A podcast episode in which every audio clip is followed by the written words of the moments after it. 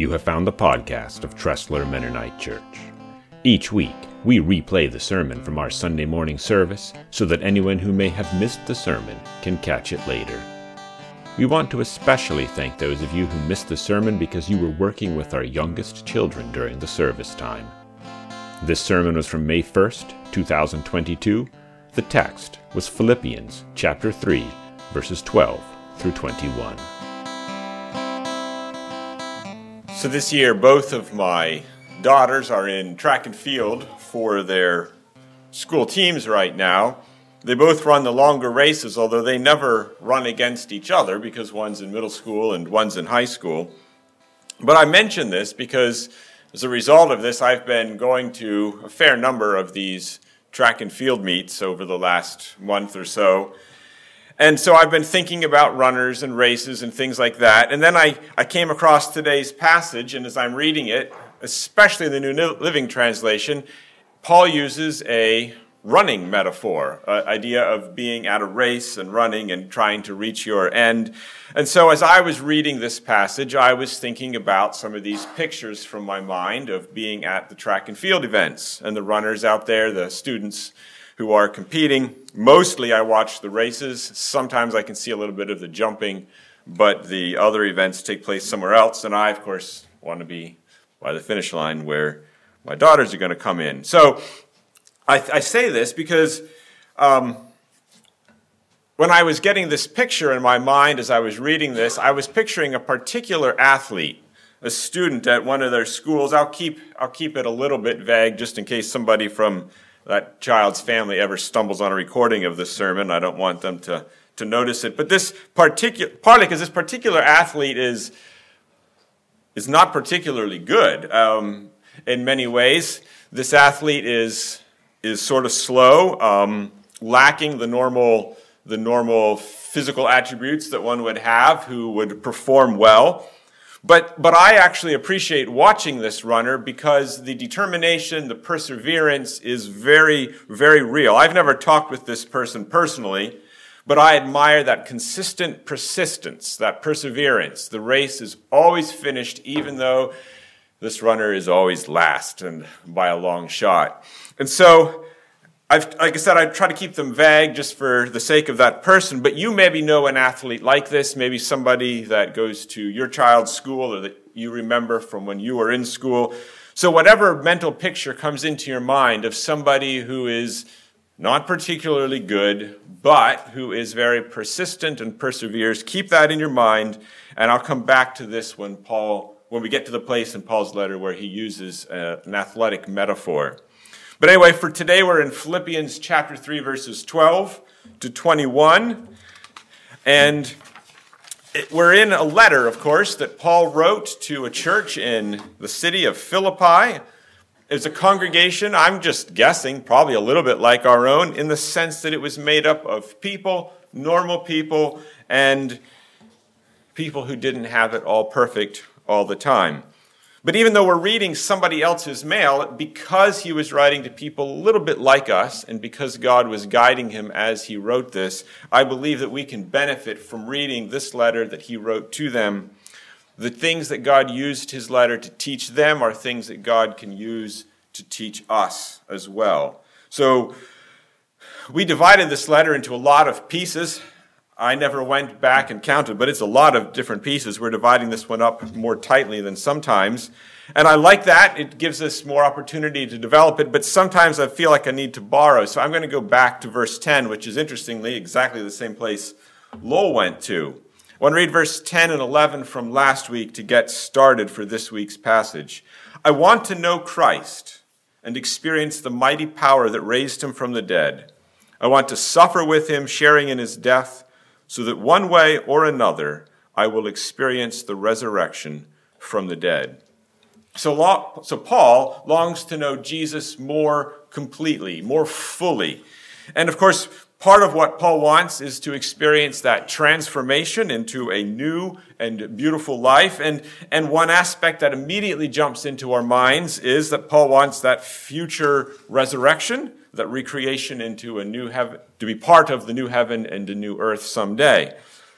But if, if you go back and you read last week's passage in its fullness, the broader context indicates that I don't think Paul is necessarily focusing primarily on that physical transformation that he was going to experience. He seems to want to get rid of all of those things in his life that he used to think were valuable and now have his eyes be focused on those things that Jesus considers valuable. That transformation of his heart, his priorities, and his values.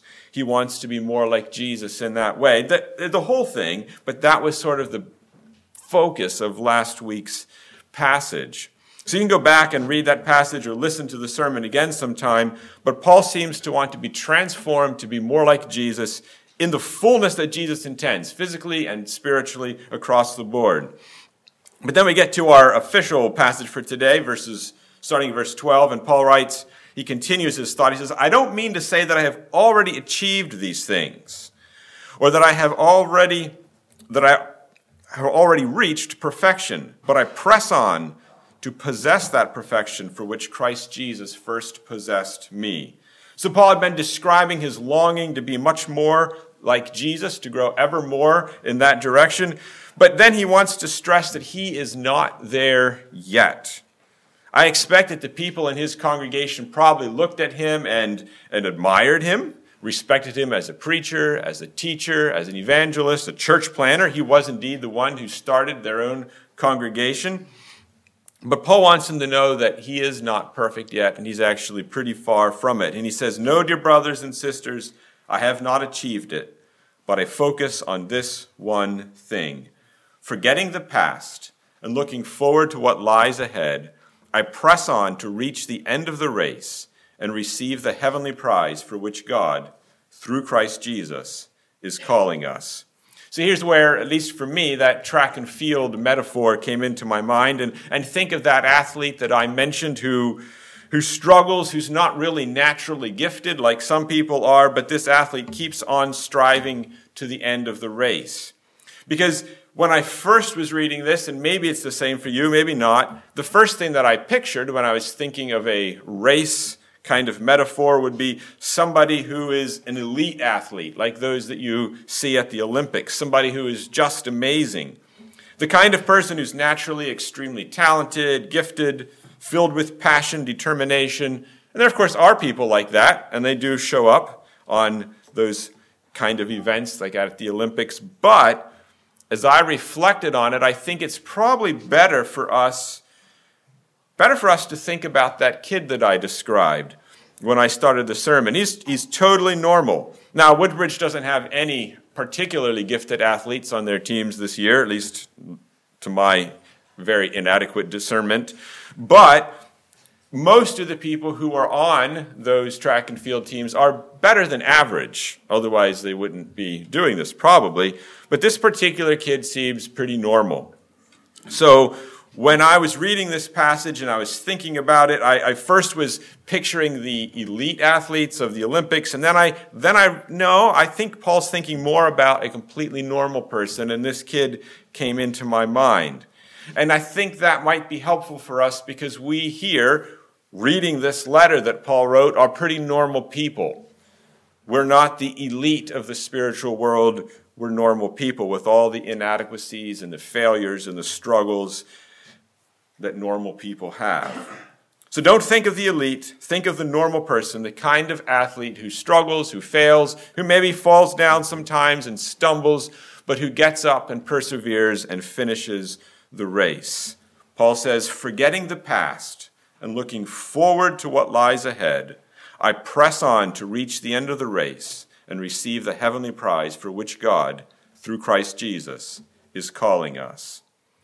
And the next thing Paul does is seems to emphasize that this, this work, this effort, this striving is a very important part of our walk with Jesus. We need to do this. He says, Let all who are spiritually mature agree on these things. And I think that's to agree on the idea that we need to strive, we need to persevere, we need to pursue knowing and being like Jesus. And if you disagree on some point, I believe God will make it plain to you. And I think Paul, Paul I'm guessing here, but it feels to me like Paul is saying, I know there's some of you are going to have some, some thoughts or some disagreements, but hold off a little bit. I have more to write. We'll get there, and God will help, help explain it. But he says, but we must hold on to the progress we have already made. And my mind jumped back to that track and field metaphor again.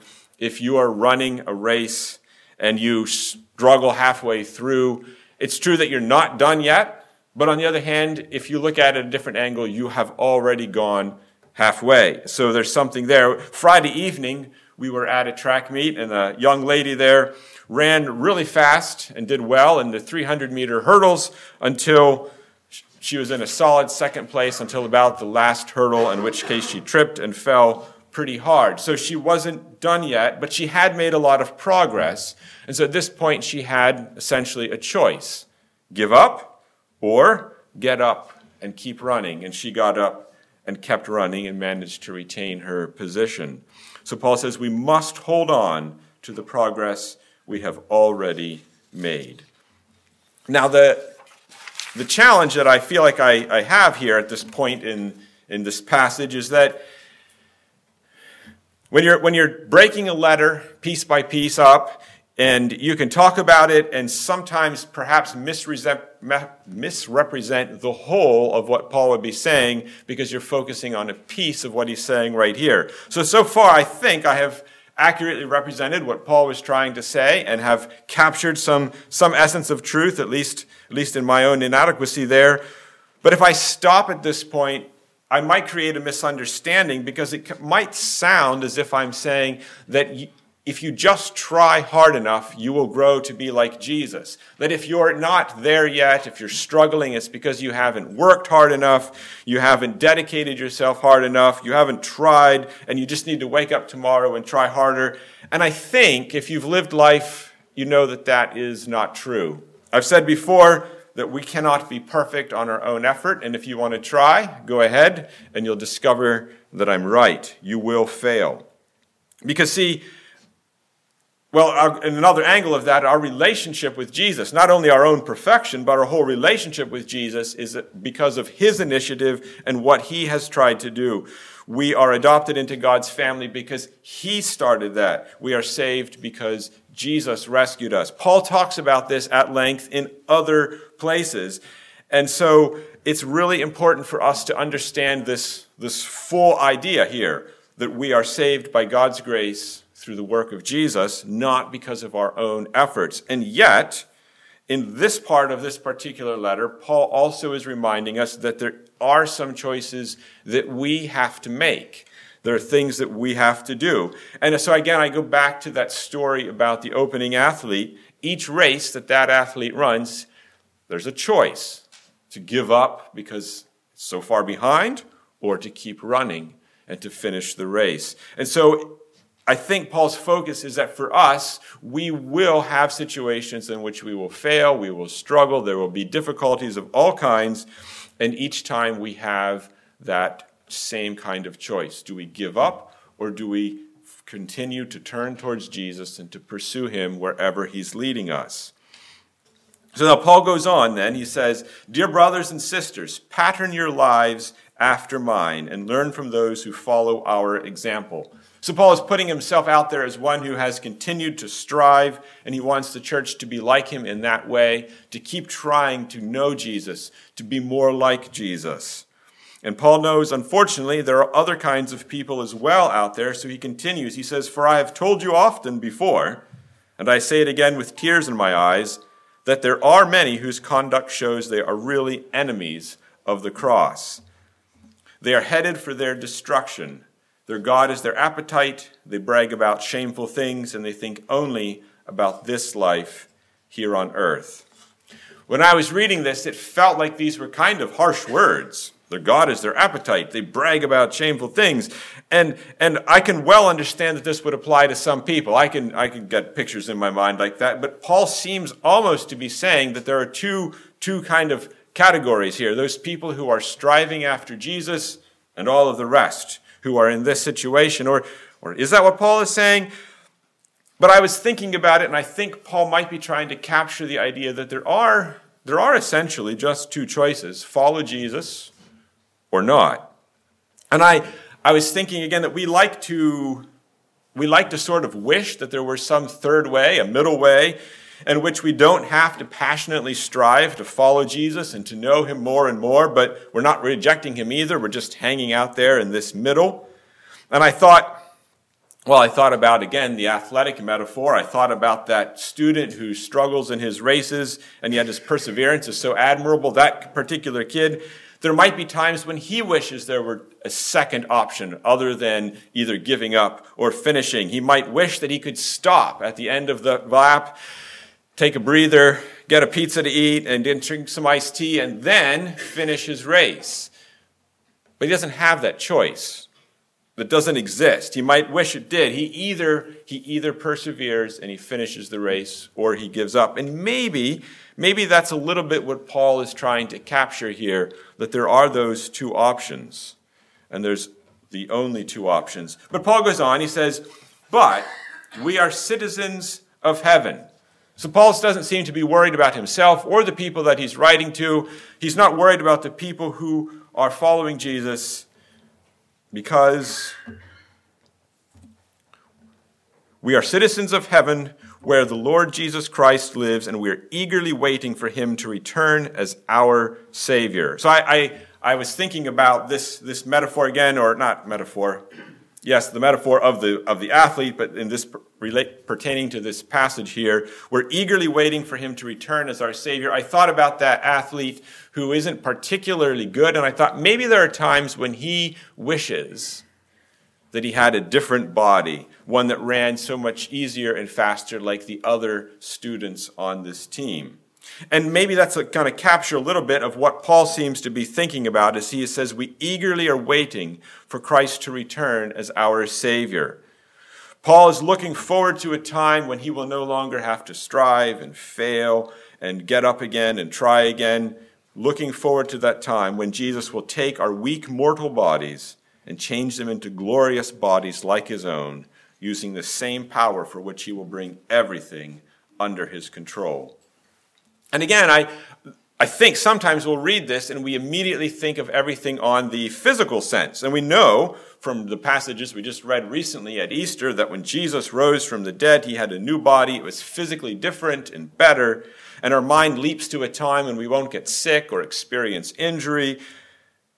But somehow I'm guessing from the broader context here that that is not Paul's biggest motive. That he is not looking forward to a time when his joints will no longer be stiff or he won't get sick. I think Paul is probably mostly wanting to look forward to a time when his heart will be like Jesus, when he will experience a love for people that is like Jesus' love, when his um, compassion and care and mercy will be like Jesus' compassion and care and mercy. So I'm not trying to ignore the beauty of a promise of a new heaven and a new earth and our being newly created for that place. But the really beautiful thing will be that our hearts are inherently transformed and we will be more like Jesus. And I think that's what Paul is longing for. And so that athlete that I mentioned, he might wish and he might long for a day when his body will be fast and supple and quick, but that time is not right now. And he has another race yet this week, the last of the season. Unless he gets sick or injured, he's probably going to show up. He's going to run that race. He's going to be last, but he's going to persevere and he's going to finish. And likewise, we might be longing for a time in the future when we are fully like Jesus, transformed into the men and women that Jesus wants us to be. But we're not there yet. And we struggle, we trip, we fall down. But our season isn't over, and God has new things for us, new places to serve Him, new people to meet. And so we have a choice. We can either give up when we fall down in those cases, or we can keep running after Jesus. We can follow His lead, go the places that He leads us, through the changes that He does for us, and we can seek to be like Jesus. So, in this part of the letter, Paul, Paul is encouraging people to be like he is, striving, pursuing Jesus. He's trying to say that every time we fall, we should get up and turn toward Jesus, to keep pressing toward Jesus, and in the end, our Lord will be there to applaud us.